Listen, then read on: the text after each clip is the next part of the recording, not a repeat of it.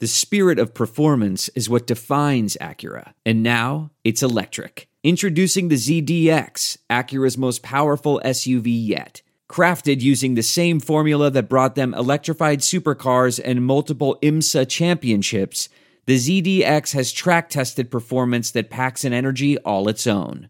Unlock the energy and order yours at Acura.com. There are some things that are too good to keep a secret. Like how your Amex Platinum card helps you have the perfect trip. I'd like to check into the Centurion Lounge. Or how it seems like you always get those hard to snag tables. Ooh, yum. And how you get the most out of select can't miss events. With access to the Centurion Lounge, Resy Priority Notified, and Amex card member benefits at select events, you'll have to share. That's the powerful backing of American Express. Terms apply. Learn more at americanexpress.com slash with Amex. I want to tell you a story. It's a story about a scandal, broken relationships, gossip, rumors, money, corporate rivalry, and a broom. A performance enhancing broom. My name is John Cullen. I'm a comedian, podcaster, and for 20 years, I was a semi professional curler. And I want to tell you the story about how a single broom almost imploded the 500 year old sport of curling. We felt like we were bringing a knife to a gunfight. It's the story of a superstar and his fall from grace. Well, I was being dragged through the mud. It's the story of two brother entrepreneurs with a dream. I said, that's great news. It's a story of intrigue. I still don't understand why we want to keep his name secret. The full story has never been told, so I'm going to tell it. Broomgate How a Broom Almost Killed Curling. It was a year I'd like to forget. To listen to Broomgate, search for Broomgate in your favorite podcast app. That's all one word Broomgate. The following is a presentation of the Speed Sport Podcast Network. Mike Wallace doesn't have all that much driving experience. For the last three or four years, he's put in his views in this business. Mike Wallace comes down to the line. He'll pick up the win. It's Fast Car to NASCAR with Mike Wallace. The battle's for the lead. Mike Wallace gets by Jason Leffler. Mike Wallace comes off turn number four. A great move in that corner. He comes to the line and will win. From grassroots to the top of the racing world. Hear the stories of NASCAR's biggest names and how they made it all the way. Who was Tony Stewart before he was Tony Stewart? I could barely make enough money to pay attention, let alone to try to survive. From the Speed Sport Podcast Studios, powered by My Race Pass, here are your hosts, Mike Wallace and Jeff Kent. Welcome to Fast Car to NASCAR with Mike Wallace, part of the Speed Sport Podcast Network, powered by My Race Pass. My name is Jeff Kent. Strap yourselves in, pull those belts tight. We'll take you on a journey from short tracks across America to super speedways and everything in between. We're brought to you today by Mark Ficken Ford Lincoln on South Boulevard. The team at Mark Ficken Ford Lincoln works hard every day to be a community partner in supporting their customers, local businesses, as well as being involved in local charities and programs. Visit FordLincolnCharlotte.com today for your next vehicle selection, service appointment, or collision need. Today's guest, Mike, Executive VP of NASCAR Business at Roush Yates He manages customer accounts while developing new partnership opportunities and fostering relationships with new customers. That sounds very important, doesn't it? Man, I met him when he was just a jackman. he also manages relationships with 17 racing organizations, including teams from NASCAR Cup and the Xfinity Series. He started with Robert Yates Racing on the number 28 Texaco Havoline team in 1991, served as the jackman on the 28 as a weekend warrior, and within one year earned a full time position in the engine department, learning engine building skills under the watchful eyes of Doug and Robert Yates. He was the gas man on the number 8 car for DEI. He has participated participated, Mike, in 96 Cup wins to date and matches Doug Yates with eight Daytona 500 rings. Welcome to the podcast, Jeff Clark. Jeff, say hi to Mike Wallace. Well, Mike Wallace, thank you very much. Mr. Jeff Kent, thank you very much. Great to be here with you guys today. You betcha. Good to have you. Man, I'm going to tell you what. That's an impressive resume. It really is. Think about that. What did you say? 96 wins? He has participated in 96 Cup wins to Now- date. and To then date. Eight Daytona Eight 500s. Daytona- Yeah, what do you do with all those rings? Well, actually, to date, it is now 11 Daytona 500 wins. We've won uh, three out of the last four, and so that that put me up to 11 rings, and I'm very proud of that. And So you've my got you got 10 fingers and one toe covered. Yeah, so I put one on put one on a chain on my dude my my key starter kit. So all right, we're gonna need you to update your bio on the website then too. yes, sir. We'll get that. well, you know, let, us just hit on that just for a second, and then we're going to back up and do some things. And Jeff, the one thing I want you to know is that we we have a a really really large listening audience. Jeff, how many people? Do- well, new data just in. The whole world is listening, Mike. The whole world. The whole world. Okay, Jeff. So nothing serious, but the whole world is listening to you. So love it.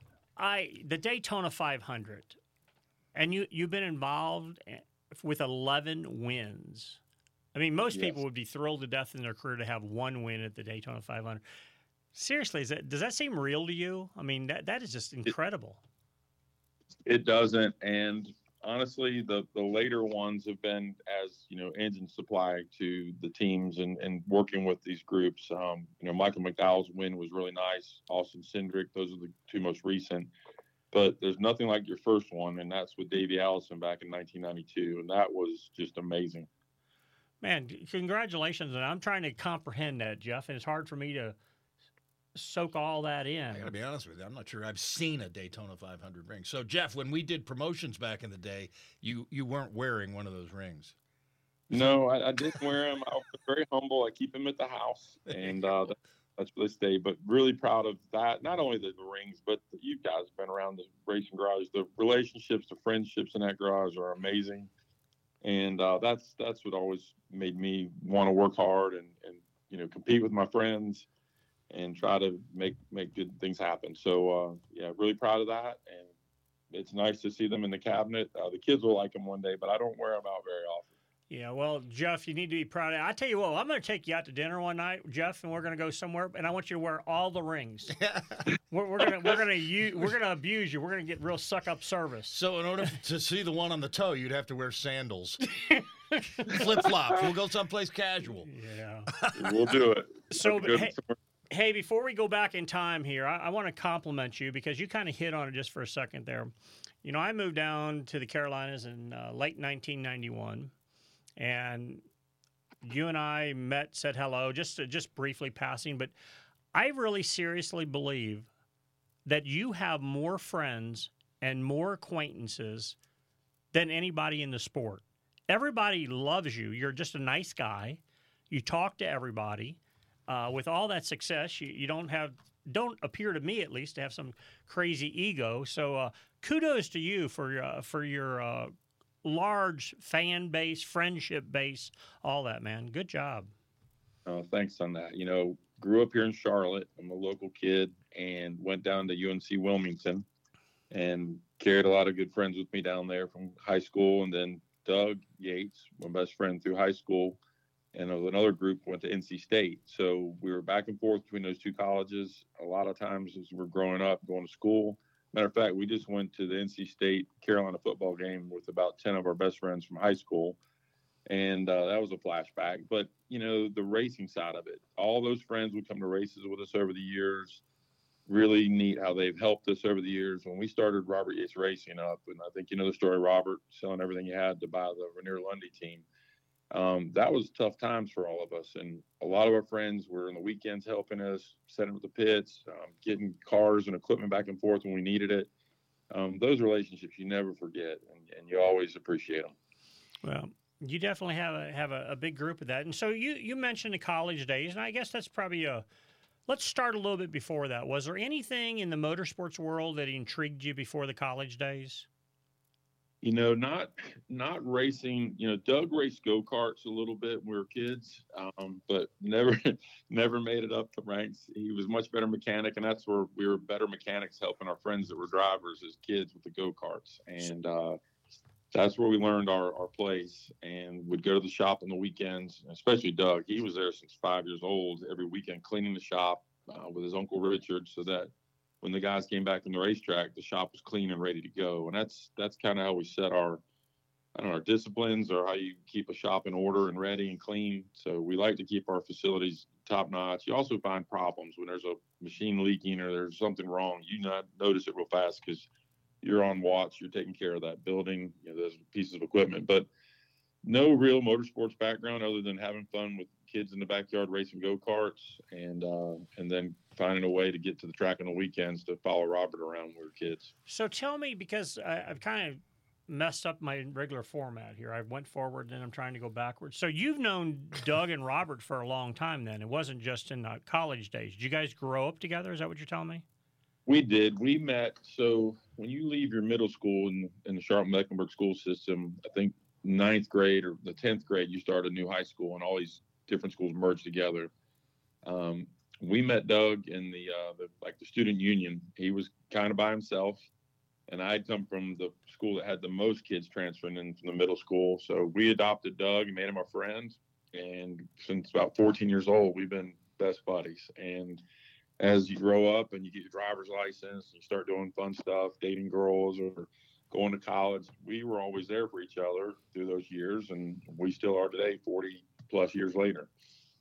Well, that's incredible. So let's let's get back to that dating side. You got any good stories that uh, you know that one of the two well, wives wouldn't like to hear today, but was fun back then? And and well, and the statute yeah. of limitations is totally ran out. They cannot get mad at you for anything you're saying on the show. Yeah, well, we have to tread lightly there. Miss Whitney is like my sister, and she keeps Doug and I in a pretty straight line these days. So, um, yeah, I'd be very careful to bring any of those old stories out. So I got to walk a straight line there. But I'll just say we had a lot of fun, and I'll tell you what, we were always gentlemen. My father and Dale Clark and then Robert Yates, you know, Doug's father, were very strict, uh, very good Christian guys, and they wouldn't tolerate any any you know sideways stuff with us growing up. So I'll just say we were perfect gentlemen growing up, and we had a lot of fun. So, and having said that, and you grew up in Charlotte, where'd you go to high school? I went to East Mecklenburg High School. There you go. Yes, sir. Out there, Monroe Road, East Meck Tech. East know exactly where it is. I think buddy my Robbie Wood went there. I keep saying hearing yeah. him say East Meck. I don't know. So I wasn't. But uh, first of all, you you guys, uh, your fathers did a great job because you both are very respectful gentlemen. But So let's move forward. So you you uh, you meet Doug in high school. Uh, you guys proceed on, and how do you get started with Doug or with Robert in, in the racing world? That's where like everybody I know that knows you knows you from is the race world. So how did how did you get wanting to do anything or clean the shop or empty the trash or any whatever you did? So this is a great story. So right out of college, well, first of all, we wanted to go to the shop right after high school, and our parents were like, "No, you're going to try college or the military. You're going somewhere first. We're not just going to let you go race." So Doug went to NC State. I went to Wilmington.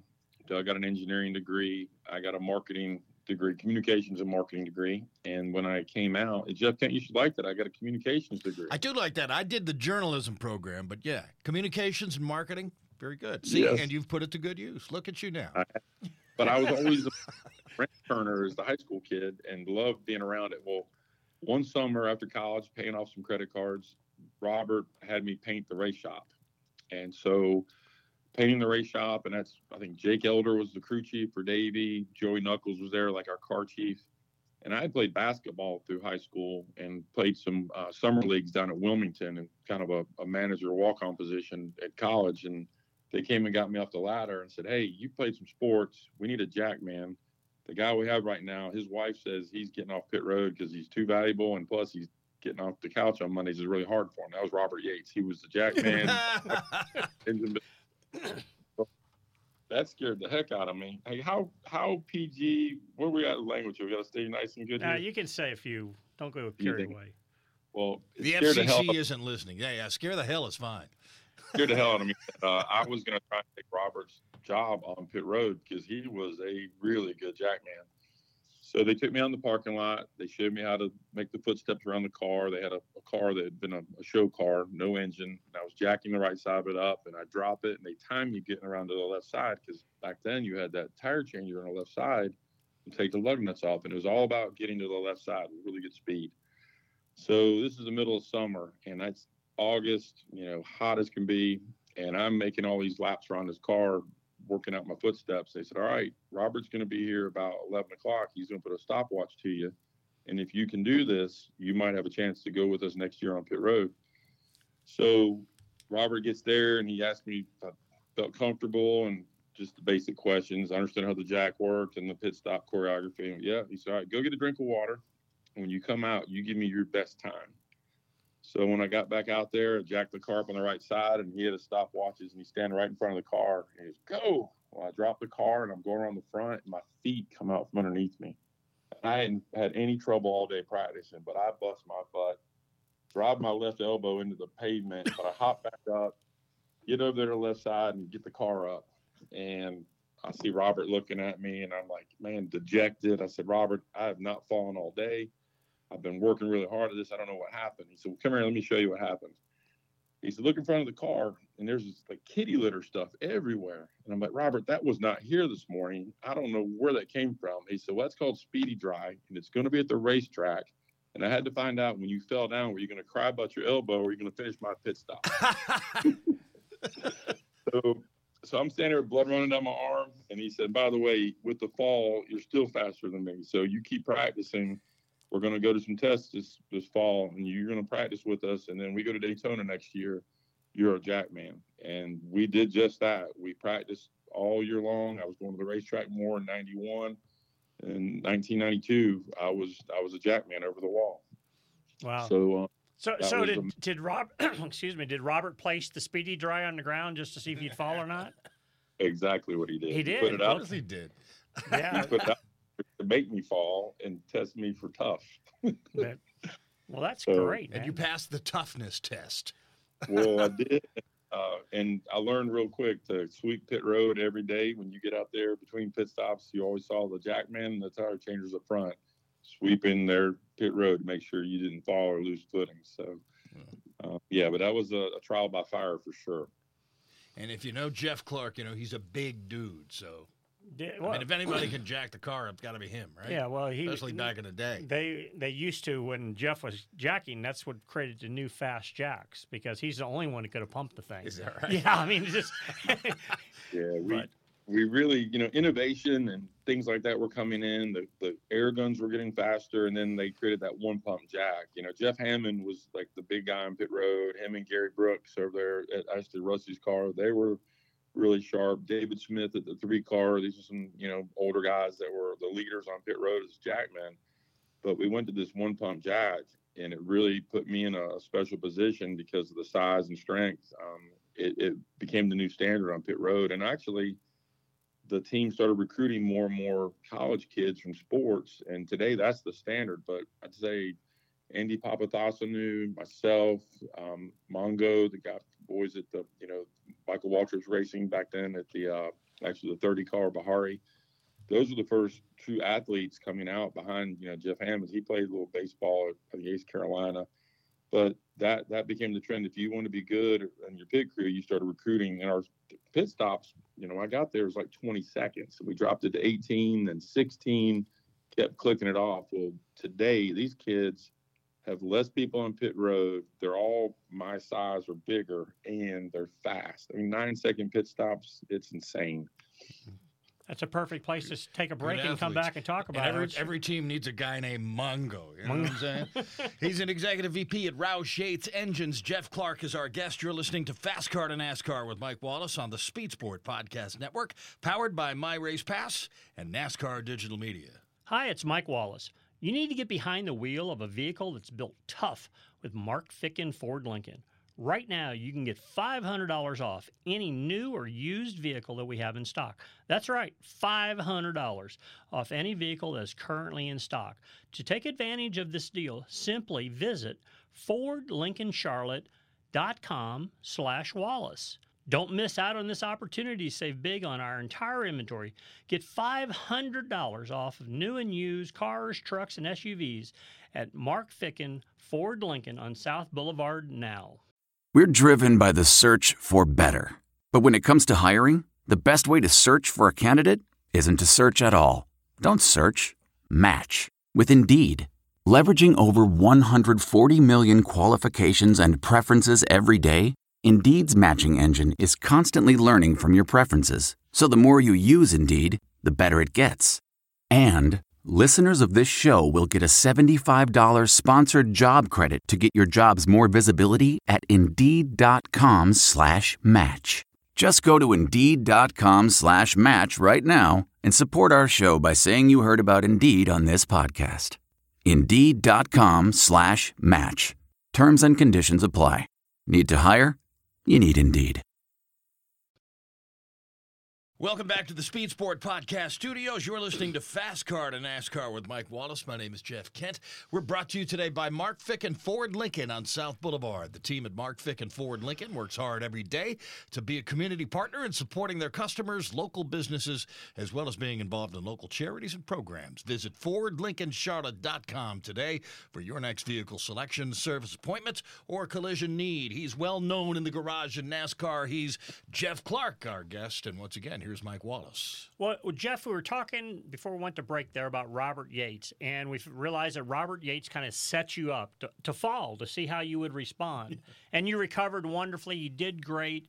You become, you know, the full time jackman. So, what did you do on the race team other than on the race day duties? Were you involved in anything on the race car at the shop, or do any type of things there, or, or were you Yes. just a full time jackman? No, so the the first year, um, kind of how I earned that spot, I was paying the shop. I think I told you earlier, but I'd always go to the shop on Tuesday, Wednesday nights to help clean the pit box, the toolboxes, organize, sort the truck, help Norman. Remember Norman Koshimizu? Oh yeah, yeah. help him clean the truck, get it ready. And then um, that was the year Larry Wallace and a lot of the guys went to start their own engine company. And I saw my opportunity. I was already on the weekends as the jack man, still working at my family's insurance office, but was not happy sitting behind a desk. And I decided to talk to Robert about a full time job. And he said, All right. He said, Our families know each other really well. He said, If you get the blessing from your dad and your granddad, you got a job here, bud. So went and talked to them. They supported it. They didn't understand racing very well, but they knew if I wasn't happy and loving what they were doing, um, I wasn't ever going to be good at it, which was really good advice back then to 21 year old kid. So um, went and saw Robert, went worked full time in the teardown room, disassembling engines, washing parts, and prepping parts on the shelf. And that's where I really learned a lot because Robert, as you remember, would work around the clock, and so would Doug right by his side. And after five, six o'clock, most people go home. I would stay with them seven, eight, nine, ten o'clock at night, sometimes midnight, till the police would show up and tell us to turn the dyno off. Um, learning, sponge, soaking it up. And if you look at that 92 Daytona 500 picture, you see Doug and I were pale, pale white. We hadn't seen sunlight in probably, you know, six months and big black circles in our eyes because all the hours we were working. But the biggest smiles you ever see on a kid's face when you won the Daytona 500. So that's that's the best picture I remember of all of us racing together. And, and that engine shop position as a teardown specialist turned into a dyno operator and then trackside tuning. And as you earn a position or are trusted, you know, the, the progression of the guys in the garage, as you get trusted to do a job and you do it well, it, it opens up the next opportunity. So I, I was very fortunate. That, that's a that's a cool story. So as you're at Robert Yates Racing, you guys win the 1992 Daytona 500, which is basically I'll call it right out of the box. You guys win. You're you, you get the job as a teardown guy, learn a little bit, and you and Doug and Robert and the whole team are working all these hours. And so after you do that, how long do you stay at Robert Yates Racing, or how do you continue, and where do you continue within that company? So that's a good question. So Doug and I were roommates. We had a house uh, we were renting together, and then we were working all these hours. And, and again, we're like brothers. Okay, um, we were very young, very aggressive in trying to grow and, and develop things, and we started butting heads. It was really hurting our friendship, and so I exited. I decided to leave. Um, one of the pictures I sent you was uh, a race at Dover, Delaware. Davey Allison, we had um, we had a, a engine issue. No, I'm saying we may have crashed. Anyways, we were out of the race. Uh, Rusty's leading the race, and Gary Brooks, the jackman, throws his back out. Well, they come over and grab me and they said, "Hey!" And back then you couldn't leave Dover Downs. There was no way out. Right, you're there for the duration. So I sat in on a couple pit stops, and we almost won that race. I think we got into some oil leading the race and crashed with Rusty, but had a lot of fun around those guys. They were also in a Ford, and so I thought of an opportunity to go talk to them about, hey, I'm not getting along real well here. I really want an opportunity to come work at a different team. And so I, I did. I exited and went to work for Penske for about a year, year and a half. And um, then uh, got You know, to the I didn't realize you were at Penske. Boy, I missed that whole this whole time or era there. did. I think it was uh, 90, end of 95, beginning of 96. And then that's about the time this guy named Dale Earnhardt was building a big new shop over off Highway 3. Is he somebody and, we're supposed to know his name? yes, sir. yes, sir. And you guys, as they say, he was a big deal, wasn't he? Oh, back then it was still, still. Jeff's looking at me like, "What an idiot no, no, no, you are." There's a there's a road in Kannapolis named after him, right? yes. Oh, I, that, that, was all supposed to be a joke, guys. Okay. I think we know who Dale Earnhardt is. All right. So little levity. So remember, Dale would come by, want to talk to you, put his arm around your neck, and start talking in your ear, walk with you. I well, do remember that he, I've seen him do it to you. I've seen him do it to a lot of different guys. Well, he grabbed me and he said, "What are you doing in this blue uniform?" That's when the Miller Lite thing was going, and I said, "Hey, I wasn't getting along at home with Doug. I had to make some changes. I don't want to ruin my friendship." He goes, "Well, we're doing something over Highway Three there, you know, Coddle Creek Highway. I want you to come check it out. If this doesn't work out, you give me a call." And sure enough, there's some things going on and changes, and uh, then the team growing and changing. So um, phone rang the Monday after that Daytona 500, and it was Dale Senior on the phone. It's back when your phone was on the wall, and he said, "I told you there were some things getting ready to happen." He said, "Get your get your uh, truck or whatever you drive and get up here. I will show you what we're doing." And he goes, "Bring your pay stub," and I said, "My pay stub." He goes, "Absolutely. I'm not going to let you lie about what you make." I said, I said, I said, I said, because back then people would fudge their, their paycheck and get more money the next place they went to. And I said, "Is that legal?" He said, "I don't care if it's legal or not. You want a job?" so, uh, so that's perfect. I got I got to share a quick story to jump in the middle there. Has nothing yes. to do with racing, but when I first met Dale Earnhardt, I hung out up at his shop for a day. I, I he was going to sign a hood for me, and he told me I had to come up and hang out with him. like I'm young, I, I, get to hang out with Dale Earnhardt. A pretty cool Sounds deal, right? Good, right? And we got talking yeah. about property prices around the area, and he gave me a number that that's all he would pay to any piece of property around there, but he would pay the back taxes. He says, "Hell, man, I'm not going to raise the price on the next piece I buy." You know, just when you said brought the paycheck, you had right. to prove what you were making. But who know? hasn't done that? I mean, you know, so you know, yeah, we, are we're interested in bringing you on board. What are you making? You know, well, you know, I'm making 25 at the time or something. Well, 35. Yeah. Yeah.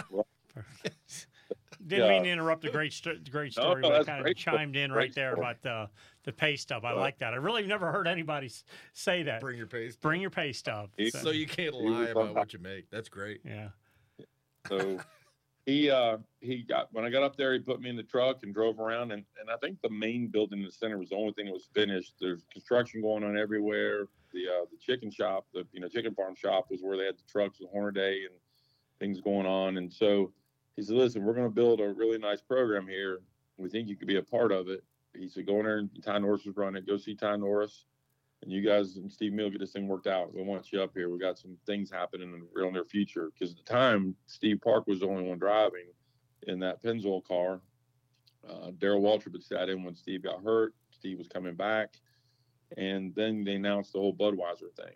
And unbeknownst to me, the next year they took me from the engine program with Park over to the Budweiser car, and it was like, I mean, that was center stage of those days. That Budweiser team was like the biggest thing in the garage, and you really had to have your act together, organized and and ready to go race. And, and I think we did a good job with Dale Jr. winning three races, the All Star race as a rookie, um, the Winston as it was back then.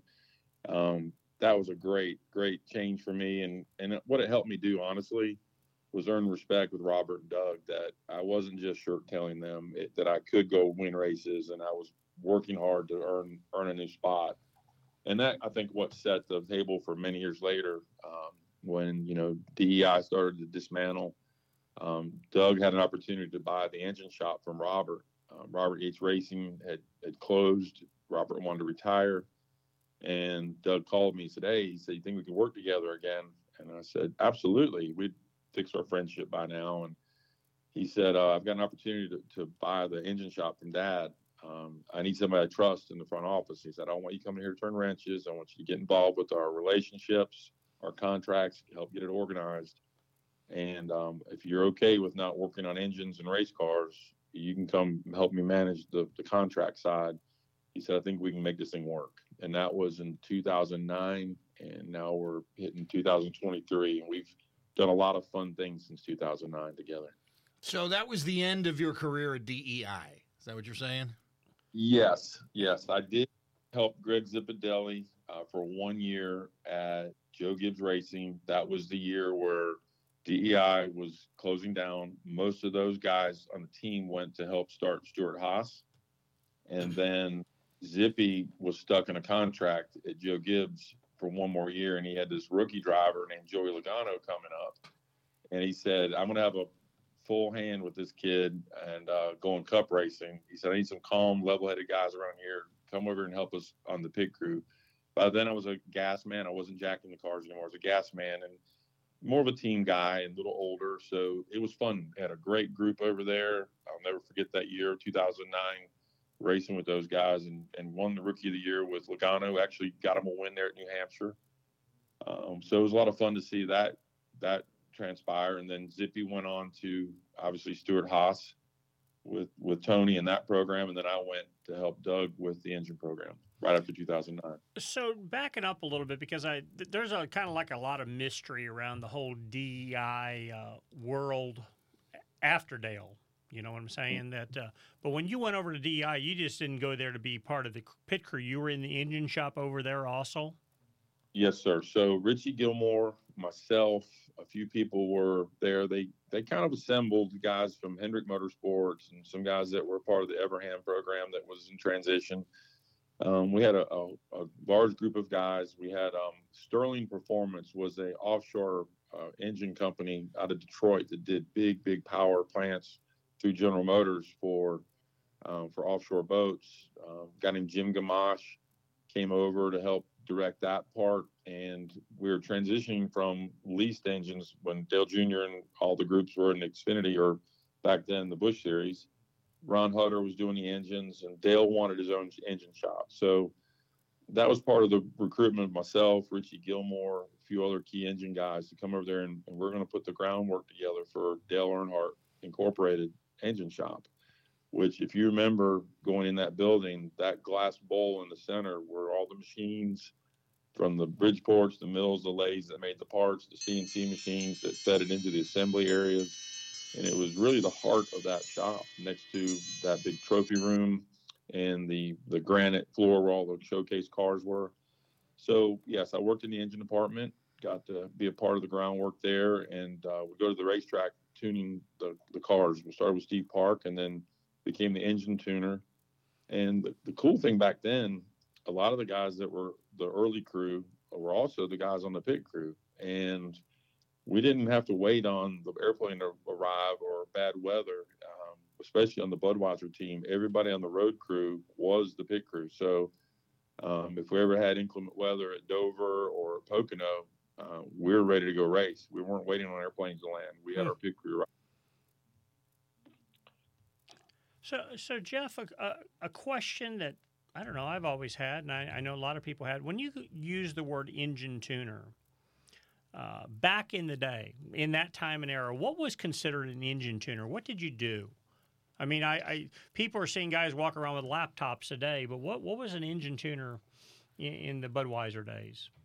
Know, those days, and even back to the the, the Davey Allison and Ernie Irvan days, um, you're you're more or less a weatherman. You're watching the weather and you're staying on top of it to tune the engine with the distributor, the carburetor, the jetting. It was all manual tune back then. You didn't have a computer or an ECU like we have today to load in a, a map or like electronic tuning, the calibration they call it today. But we were the calibrators with with jetting. You had to read spark plugs. You remember the old plug check, right? Mm, oh yeah. Shut that baby off. Robert Yates even was the one that taught me how to do a proper plug check at Daytona. Yes, sir. Come down to back straightaway, push the clutch in, let it down, shut the motor off. Don't shut it off without pushing the clutch in. Yeah. Yeah, I thought. I mean, he was the greatest. You know, he was. He was. So. Uh, and you know, I learned from, um, just like you were taught there, um, on reading spark plugs. So when you look at the tip of a spark plug, the part that's inside the engine when it's running, you're looking at the porcelain. You're looking if it's chalky, if it's glazed, if it's in certain parts of the heat that was in it from the fuel, the fuel ring around the, the basin of the porcelain and then the side wire that you had on a spark plug, you're looking for coloration. You're looking for the the green that's coming into it because of timing. And by following the weather, mainly your barometer and your humidity. Um, you're using those two things to get as aggressive as you can for qualifying, which is two laps and cool, cool water in the engine, to then kind of soften and tune up a little bit for the race for durability, making sure you're going to finish the race for good fuel economy. But your job as the engine tuner was to read those spark plugs, um, check and make sure there's no trouble. Uh, all the nuts and bolts on the engine were tight for the race. Uh, plug wires, all eight of them on the engine, not one off, so you don't have a plug wire off, which that's a big frustration back in the day when plug wires would pop off. So I had that happen. Who hasn't? Oh. and you're begging for a caution, right? Begging, get me a caution. Like put that plug wire back. On. Oh, you were involved in that one, huh? old school mechanics. I love it. Now everything's done by computer. I knew a, an old school mechanic one time who could take one of those long screwdrivers, put it on top of the engine, put his ear up to the screwdriver, and tell you what was wrong with the engine. True story. Right. true story. He's an executive VP at Roush Yates Engines. We're talking to Jeff Clark. Now, that was goofy. You're listening to Fast Car to NASCAR with Mike Wallace on the Speed Sport Podcast Network, powered by My Race Pass and NASCAR Digital Media. Fast Car to NASCAR with Mike Wallace is teaming up with Mark Ficken Ford Lincoln on South Boulevard to save you money on your vehicle purchase. Right now, you can get $500 off any new or used vehicle in stock. Hey, Mike, there's a landing page online with all the info you need to take advantage of this offer. FordLincolnCharlotte.com slash Wallace. You can view inventory and more. You can even listen to any of the 80 plus episodes of Fast Car to NASCAR while there. What makes a life a good one? Is it the adventure you have? Or the friends you find along the way? Maybe it's pursuing your passion while striving to protect, defend, and save what you believe in every single day. So, what makes a life a good one? In the Coast Guard, we think it's all of the above and more. But you'll have to find out for yourself. Visit gocoastguard.com to learn more. Welcome back to the Speed Sport Podcast Studios. You're listening to Fast Car to NASCAR with Mike Wallace. My name is Jeff Kent. We're brought to you today by Mark Ficken Ford Lincoln on South Boulevard. The team at Mark Ficken Ford Lincoln works hard every day to be a community partner in supporting their customers, local businesses, as well as being involved in local charities and programs. Visit FordLincolnCharlotte.com today for your next vehicle selection, service appointment, or collision need. We're learning how to tune engines with Jeff Clark. Once again, here's Mike Wallace.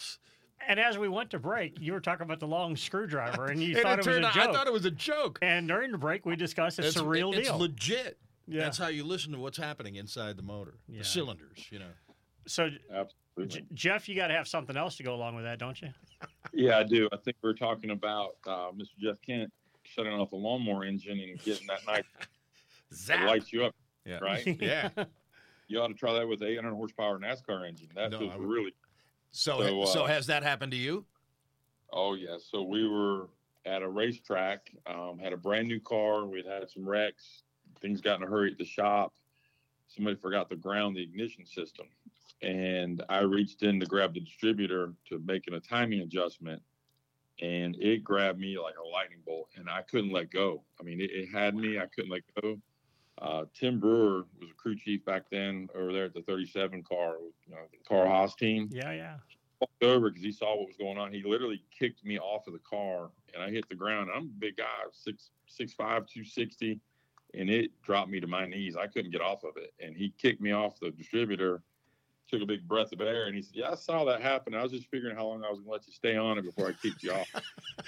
you know what's the craziest part? You mentioned Tim Brewer. I could just see Brewer. Now, if you knew Brewer, he'd walk up to you, twist his little arm or his Rolex he won from one of the deals. What's what you up to, cuz? Oh, yeah. Cuz, you need to be kicked off the car here? yeah. Well, he saved my life that day. Yeah. You know, I love him. So, so, so those are the power. Since you said that to finish the story, the ignition boxes and all that create a lot of power in a race car, right? Yeah, so it's not the voltage. You got a 12 volt system, but it's the amps going through that ignition system. You're running 40,000 to 80,000 amps through that thing. Man, it'll light you up hmm. like a lawnmower, but times eight and a lot more power. And you thought a lawnmower was a big deal. I didn't think of it. I'll tell you what was. You know, I had uh, a heart issue five years ago, so I have this pacemaker. internal cardio device. That's right. Yeah, there a you go. And uh, my heart was uh, was in a very nasty rhythm just over a year ago, and it zapped me. Oh, really? Oh, and that's like 800 volts. So I I know a little more than, than touching a lawnmower spark plug Yeah. because it, it knocked me to my knees too. I know what you're talking about. I remember when we were kids, we used to check nine volt batteries by sticking them to our your tongue. tongue, yeah. and you go, oh yeah, it's good. Just like that was the dumbest thing I could possibly done. so, so you progressed through from Robert Yates to Penske Racing to Dale Earnhardt, uh, Dale Earnhardt Incorporated, and then you advanced on getting back with Doug. But let's go back to Dale Earnhardt for a second. Just Yep. because everybody, I mean, still today, everybody talks about Dale Earnhardt. Doesn't matter what it is. And uh, what kind of guy was he to work for or work around? Or once you were hired, did you see him much? I'll say it that way. Yeah, you saw him a lot, and sometimes you saw him when you didn't want to see him. so, Okay. um, so I'll give you a quick story. Um, we win that first race with Dale Jr. as a rookie at Texas, and um, that's in the height of the Budweiser fun. We get back. Dale Jr. lived right across the street from the race shop, and we had a little party. And Dale Jr. was known for having some parties, but I was not a part of Dale Jr.'s main posse, his Dirty Mo posse back then. I was I was on the team, welcome to come over and hang out. Well, this thing went all night. You think getting back from Texas, this party went way into the early morning. Well, the next day, this truck drives up in the driveway, and I went over to the, the shop behind the house to take a nap on the couch. And when I heard that truck pull in the driveway, I heard these boots walking across the driveway. I looked out, saw it was Big Dale. It's still about six o'clock in the morning. I hustled across to my vehicle, went to the race shop, went to the pit department, took a quick shower, and by the time I got to my workstation, he was already there, leaning against the counter, arms crossed, just staring, staring me down. And I said, "Yes, sir." And he said, "Well, at least you're on time to work." I went, "Yes, sir." He said, uh, "Did I see your truck in the parking lot at Dale Junior's this morning?" And I went, "Yes, sir." He said, "Don't lie." I said, "Yeah, I was there." And he goes, "We hired you to be a part of uh, Voice of Reason around here, not join the party. Are we clear?" I went, "Yes, sir." he, just- he walked off shaking his head, like, "Don't you ever be of that house partying anymore." You know, it's funny when you mentioned, uh, or coincidental, however, when he, Jeff mentioned about him leaning back against the counter with his arms uh, crossed. yeah, I got a visual there- on that. There's so yeah. many poetic pictures of Dale Earnhardt with that pose, you know, like sitting there like, and your captions can be so many things like, what the you doing and this and that. And so he was all business, wasn't he? Yeah. Yeah, he was.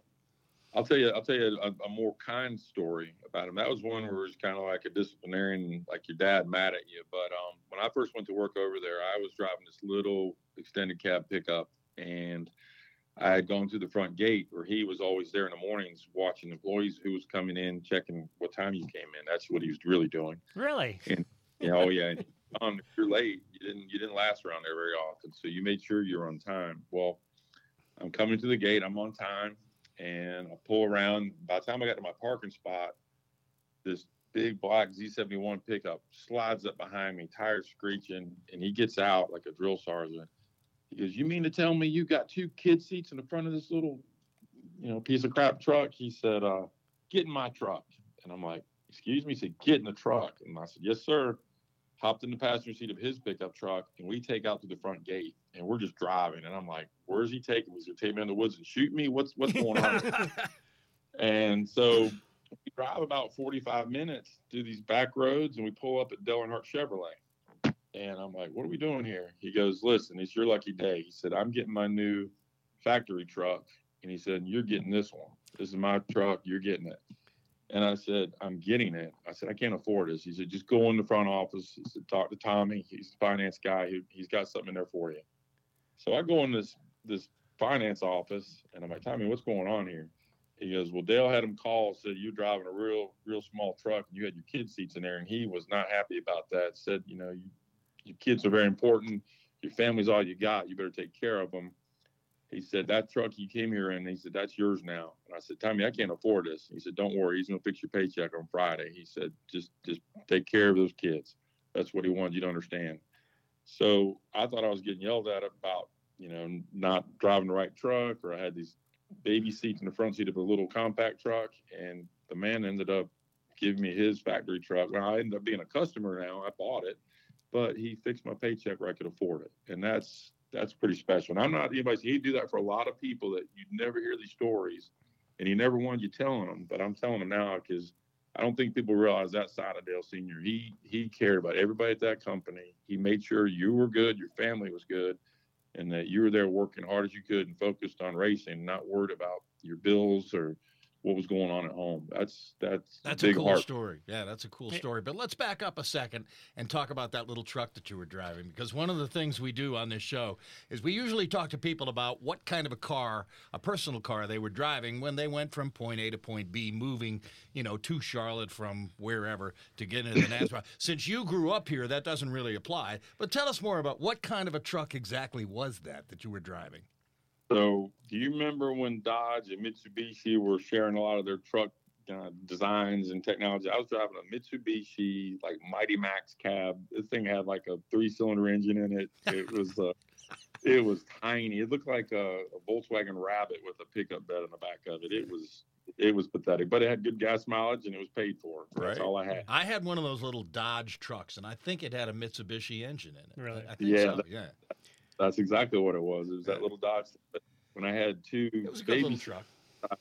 he wasn't he wasn't having that. He said, "You're gonna have this this big extended big pickup truck, and you put those kid seats in the back seat. You take care of those kids." That's beautiful. You know what's crazy about that? That's um, so this is show 95 we're doing, Jeff. Your your guest 95. That's just kind of a special number for us. But uh, we we've got so many variations of that question. That's the Jeff Kent Kent question right there. What vehicle did you drive when you got here? you know? I like So- that, and and one of the best that we had, we had Todd Bodine on the show, and you know he was from upstate New York. So when he came down to Charlotte, North Carolina, to to pursue a career in NASCAR, he was driving a Chevette. and, he, and he had all of his belongings crammed into the Chevette and drove all the way to and drove all the way to North Carolina in that. But when he was out in the restaurants and you know, he got married when he was down here. But uh, when you meet people out, you tell them you drive a vet. You don't Yeah, say exactly. Chevette. you don't have to say it's a Chevette. It's just a vet. yeah. So, Yeah, so that's- Jeff, you mentioned kids seats in the car. What do you have for children? So two children. My son Tanner now is 26, and my daughter Samantha is 25. Uh, you know, Shawna Robinson and I were married for a while, started our family, and then uh, went back racing. Uh, we are no longer married, but great friends. Uh, did a great job with our kids. Uh, still great friends today. Holidays we do things together with each other, and uh, very very thankful for you know two healthy young kids there. Oh, wonderful. So we're going to move forward. We d- kind of touched on a little while ago, then we moved back and we got the Dale stories. So the time when Doug Yates now calls you and says, "Hey, Jeff, I, whatever problems we had, let's fix." I'm assuming something like that. And Yeah. can you come? But I don't want you working in the engine shop. I want you kind of managing the deal. How, what was your thought at that point? Well, you know, I was uh, I was flattered that he wanted me to consider working with him again. Um, that was the first thing, and it was it was like coming back home. You know, I we'd grown up together. We had already fixed our friendship. We were doing a lot of things with our friends, like I said earlier, going to football games and weekends. We could get away, off season stuff. You know, um, so our friendship was intact. But the working together again, yeah, I was a little intimidated at first, but uh, to go in the front office. We had a really good uh, office manager, Marianne Maldwin. Uh, she knew the contracts really well. However, she didn't go to the racetrack. She didn't know the people. And that's where I was a big help to the, the company where if we needed to talk to somebody, especially when you need to get paid sometimes, I had no problem going to collect money and uh, asking You mean everybody didn't pay you on time? Here comes that big dude, Jeff Clark. Oh God, get the checkbook. yeah, some people do laugh about that. Yeah, so that was part of it. But I'll be honest, um, the bigger responsibility was, you know, when you have a contract, you got some services that you commit to, making sure we're doing the best we can do. All of our engine tuners are on time, taking care of our engines. We got a really good team. Uh, you know, Mark Hayes has been our logistics guy, taking care of all their track tuners. But when you got to bring it back to the contract side and make sure that you know everything's okay, uh, what do we need to change? How to make it better? Always doing a review like we would do with our engine building. How do we make the engine better? Well, how do we make our business better? And that's had you know time to focus on that and really build a good network of people putting a good engine business together. So I think I've helped contribute to that and uh, good good leadership from you know Doug and obviously Robert, our training, our background. Uh, Eddie Wood and Len Wood would always joke about Robert. He knew down to the penny how much money was in the Pepsi machine in the lobby of the race shop. he, he, he counted every penny, and he said it's very clear you two have done a good job of managing every penny that you guys make and make sure it goes to the, the right equipment and the right people and, and, build a good company. So that was a big compliment from Len and Eddie one time. Yeah, you know, it's funny. We had uh, Robert, my wife and I invited Robert and Carolyn and, and a few other people. We we were big time in it one night back in the day at Daytona. A guy had loaned me loaned me uh, like a sixty foot. I call it a boat. They call it a yacht. Oh, nice! And it was parked yeah. at the chart house. Oh, sweet. And uh, of course, I was trying to live way outside of my means at that moment. You know, you but, were showing off. Yeah, well, but it didn't cost me anything. but it, but it looked right. fancy. You know what I mean? And had Doug and Carolyn there, and this person, that person, Fred Biaggi, and well, and so. and I I love this so much about Robert. He was sitting there, and we were all we were all we, we had the spoiler laid back and the nose taped off. You know, we were in qualifying mode. and he goes, Let me tell you what you need to do in business and life. He says, You don't ever buy anything you can't afford to pay for. He yes. said, That's finance shit. And that's what he said finance shit. yeah. It is not the deal to do. If you can't afford to pay for it, you don't need to own it. And I just, that's always stuck in my mind. And my kids go, Dad, you never finance anything. I said, Robert Yates told me a long time ago, the banks make money on you. So figure out how to get your money, then pay for it. well, that makes perfect sense. It really does. It does. And we've lived that way. Um, and this is also another rule of Robert Yates. Um, if it's not nailed down, sell it. And what that means, there's a machine you bought a couple years earlier because it was the hot piece, you know, of equipment. And a few years later, you can tell the guys aren't using it. It's just sitting around. He said, you get it sold so you can buy the next hot piece of equipment that helps us race better. We would sell anything we had to get the money to buy the next thing and, and have money, not finance. And today, even today, we we run our business with zero debt because of that. We we've been very simple and slow, but we've had 40 years to build a business. So it's it's a lot said to those guys and those those principles, right? Yeah. Easier said than done, too. Good spot for a timeout here. We're talking to an executive VP at Roush Yates Engines. He's Jeff Clark, and you're listening to Fast Car to NASCAR with Mike Wallace on the Speed Sport Podcast Network, powered by My Race Pass and NASCAR Digital Media. Hi, it's Jeff Kent. You need to get behind the wheel of a vehicle that's built tough with Mark Ficken Ford Lincoln. Right now, you can get $500 off any new or used vehicle that we have in stock. That's right, $500 off any vehicle currently in stock. To take advantage of this deal, simply visit FordLincolnCharlotte.com slash Wallace. Don't miss out on this opportunity to save big on our entire inventory. Get $500 off new or used cars, trucks, and SUVs at Mark Ficken Ford Lincoln on South Boulevard now. Okay, it's time to commit. 2024 is the year for prioritizing yourself. Begin your new smile journey with Byte, and you could start seeing results in just two to three weeks. Just order your at home impression kit today for only $14.95 at Byte.com. Byte clear aligners are doctor directed and delivered to your door. Treatment costs thousands less than braces. Plus, they offer financing options, accept eligible insurance, and you can pay with your HSA FSA. Get 80% off your impression kit when you use code WONDERY at Byte.com. That's B-Y-T-E dot com. Start your confidence journey today with Byte. Welcome back to the Speed Sport Podcast Studios. You're listening to Fast Car to NASCAR with Mike Wallace. My name is Jeff Kent. We're brought to you today by Mark Ficken Ford Lincoln on South Boulevard. The team at Mark Ficken Ford Lincoln works hard every day to be a community partner in supporting their customers, local businesses, as well as being involved in local charities and programs. Visit FordLincolnCharlotte.com today for your next vehicle selection, service appointment, or collision need. He's well known in the garage in NASCAR for many years. Jeff Clark is our guest once again. Here's Mike Wallace. Well, Jeff, as we come to uh, kind of our final segment here, and we can talk, I think, really for hours, but we can't. We don't have that much time. But so I need to uh, fast forward from you and Doug working at Yates Racing to how did the the uh, ability for it to become Roush Yates Racing? How did that all materialize? So that's a that's a great story. And if you remember back in the day, um, man, Robert Yates and Jack Roush were big competitors. They wanted to be, they both wanted to be the number one son to Edsel Ford, as far as you know, technology, finance, all the stuff that Ford was doing to support us. And man, there were times they would they were very nice to each other. I remember leaving Richmond one night. Uh, I think Jack's cars out qualified Robert's cars, and Robert cleaned us out on the uh, on the rental car. He, he basically sideswiped him the whole way out of the Richmond tunnel and left Jack sitting there with a knocked out radiator. Oh, um, that's, that's, how uh, aggressive it got.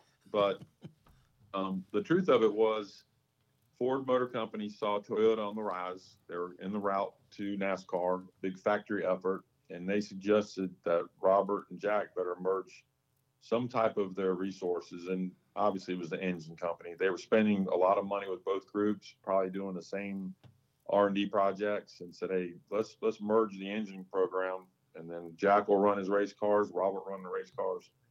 And Jack actually warmed up to it. He said, "I like Doug Yates. Uh, I think a lot of him.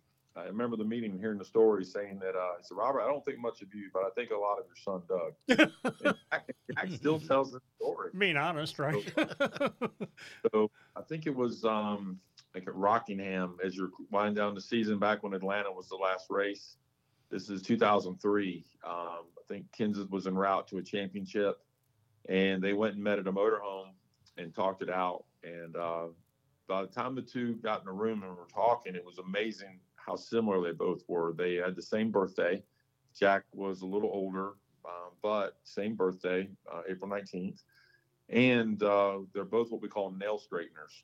And what that means, and I tell a story a lot, uh, Jack, if you're building a, a deck at your house or you're building something, expanding your house, and you got a box of nails and you bend one, don't reach in that box for a fresh nail. You take the hammer and you straighten that bent one out. And you use that nail. You use every penny's worth of that box of nails. And they both were the same mindset. So they they had a common ground of being efficient, not overspending, and they had Doug was the, the common denominator. And uh, so Doug became the manager of the engine department, and uh, that was 20 years ago. This is our 20th anniversary at Roush Yates Engines, and uh, it's been a, a, great run. And uh, Jack compliments Doug all the time about how this is on cruise control now. Doug runs it for the past even the 10 years that Doug has really run it independently.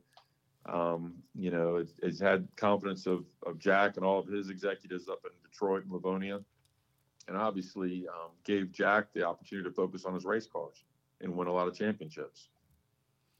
There you go. So, so when they merged, and this now what's that statute limitations up? You know, the oh uh, yes when when Roush Yates become Roush Yates? Did was Robert did had Doug taken over the engine shop at that time, or did Robert still no. own it? No, it was it was Robert Robert and Jack were 50-50. Oh, okay. okay? They're 50-50, not they're even partners in it. Doug was the manager when it started, and in 2009 is when uh, Robert was closing down his his race teams and offered the engine shop to Doug. Oh, okay. And so Doug went to the bank and borrowed a lot of money. That's the only time I think he ever borrowed money um, to buy this, and um, then had um, have you know worked to pay it off. And he is now 50-50 partners with Jack. So basically, Doug has earned and purchased Robert's fifty percent. I got um, you. you know, Great. So now here's a question that I, I, I think I heard somebody ask, but I've never heard the answer for it. How did the how did it become Roush Yates instead of Yates Roush? Did it just sound better, or that, that that would think there there was there had to be a little bit of ego going on there. Flip the coin. Was it? no, so it, it actually has a good story there too. So when that came up, it was a very big question, and we had a lot of people with you know the you remember people with uh, Sam Bass and all the designers grew logos and the paint schemes back then. They were trying to create logos for how this is going to work out, and they said, "How how are you going to label this? What's the name going to be? And Robert came up with the, uh, well, Jack was here first. He's older, so Roush goes first. And it wasn't the alphabetical R before Y. It was it was that Jack was older, and out of respect, Robert said, Your name goes first, and we're, we're 50 50 in this, but we're both going to work hard to earn this. So it was just a, a, factor that Robert said, Jack's older, he deserves it, and uh, we'll put Roush and Yates together, Roush and Yates Racing Engines. Wow, that's that's that's actually a really cool story. That is a cool that, that was a respect story right there. Yeah. So we know you guys build engines, but Roush Yates Manufacturing Solutions is into a little bit more than that. I mean, you guys have contracts with military. You're working with the government, dude. Uh, yeah. Medical. SpaceX. Yeah. So how do those meetings go? That's really neat. And again, um, it's it's like racing all over again. So a couple things were happening in NASCAR. They were making rules that you had to run engines twice. Um, they were slowing down the the consumption of parts, which basically was going to eliminate jobs and costs for the teams. And Doug was really visionary in the mindset to say, hey, I don't want people being laid off. What can we do to keep people working?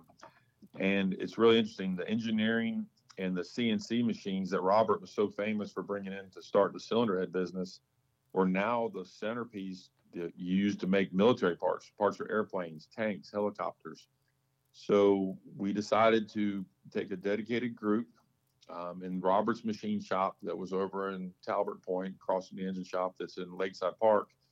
About 20 people and 20 machines, and start going to trade shows and looking for work that we could do and not interfere with racing or not have racing interfere with the parts being made because we would go to these trade shows and no one would talk to us about the first year. And they said, yeah, this thing called the Daytona 500 comes, and all you racing people that have tried this before, you forget about your contracts and delivering parts during the month of February. So um, we needed some commitments, and, and we understood that. We ended up with a contract for L3 Harris. They make the radios that go on the dashboards of Hummers and then the backpacks for soldiers and radios. And did you say L3? L3 Harris, yes. Yeah, they, they, just sold. I just read last yes, night they did. Did you see the numbers on that company? I did. You know, it's a really crazy story, and it's unique that you said that because L3 is not a common name to anybody. But years ago, I went to Iraq and Afghanistan with General Myers, Richard Myers. He was the chairman of the Joint Chief of Staff, and he was on the board of directors for L3. Hmm. And of course, I was trying to find sponsors back then, and I'm going, "What is this L3?" You know, it's uh, and uh, he explained it all to me. And here last night, I read an article that they had sold. So, what was yeah, the number? Was it a big number? Yeah, they do business in the billions. Yeah. Um, if you, I'd say it's double digit billions if I had to guess, knowing the things we've seen around them from their all their entities around the world. So they are the lead of all communication. So like in the NASCAR garage, we got Motorola radios on all of us. Uh, they're plastic radios. They're great. They're lightweight. They're durable. But in the military, you got a lot of heat. You got heat from the machines, the tanks, or bombs going off. If that flash of a bomb melts the plastic, on a regular radio, electronics are dead. So everything's made out of aluminum, aluminum cases, housings. And it was just like going back into making cylinder heads and brackets and parts for our engines. Our engineers understood it well. Um, we knocked it out of the park. Delivery on time, you know, our mindset.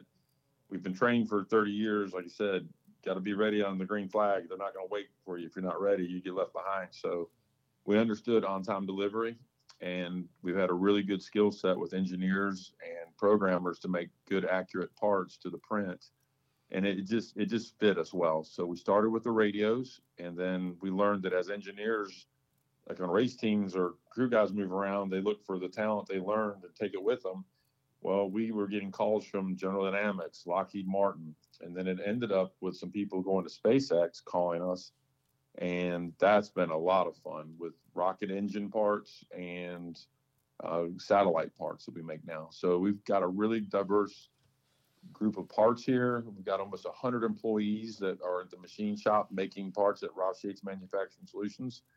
And hopefully, we get successful enough, we can start sponsoring your uh, your podcast here, Mike. Yeah, I like the way that sounds. So you know, it's interesting. Years ago, right when the the Robert Yates engines were dominating, NASCAR, and they called them the Yates Rockets, right? Yes. Remember that? Oh, yeah. And now they're building rockets. The company's pieces. building rocket engine parts.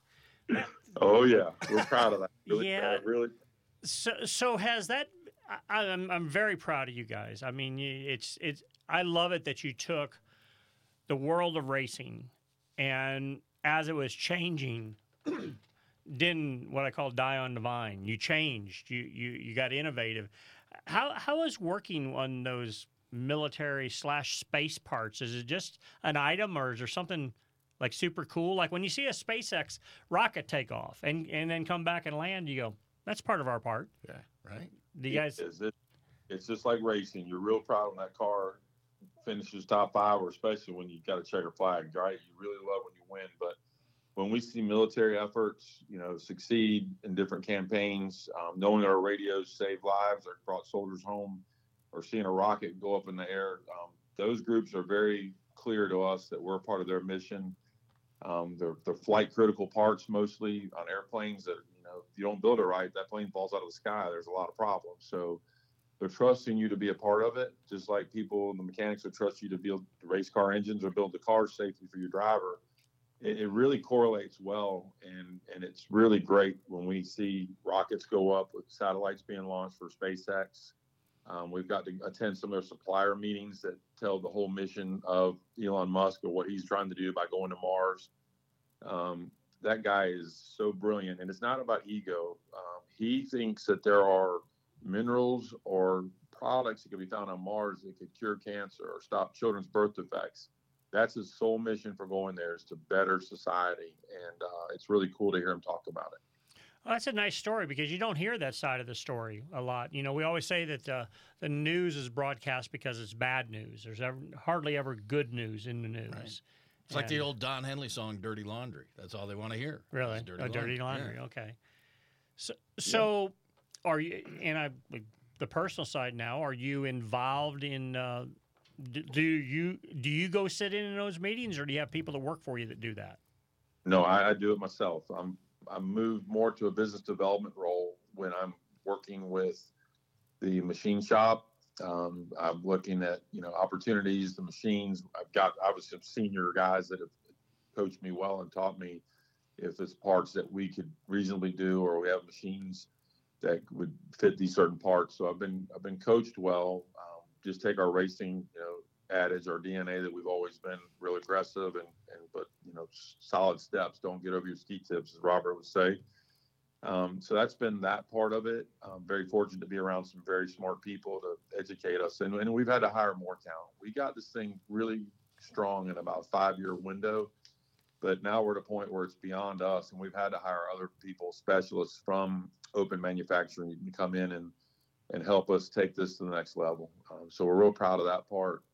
Um, you know, and it all started with Robert having the, the vision to buy a CNC machine to port cylinder heads back in 1990 when the, the Yates cylinder heads were about to be outlawed. Um, NASCAR came in and they created the templates and told Robert if you supply the heads to all the Ford teams, um, you can keep your design.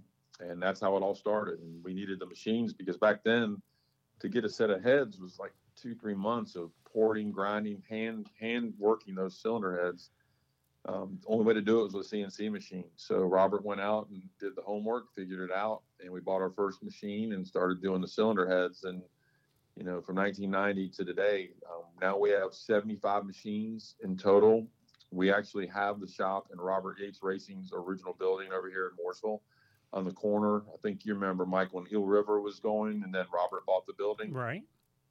I think Richard Petty rented it for a while, um, but we are now in that facility. Um, that's 88,000 square feet, full of machines and people making parts for military, medical, aerospace, defense, those categories. And then we just completed another 60,000 foot building beside it that will focus specifically on medical. Um, we've got some really neat opportunities coming up in medical.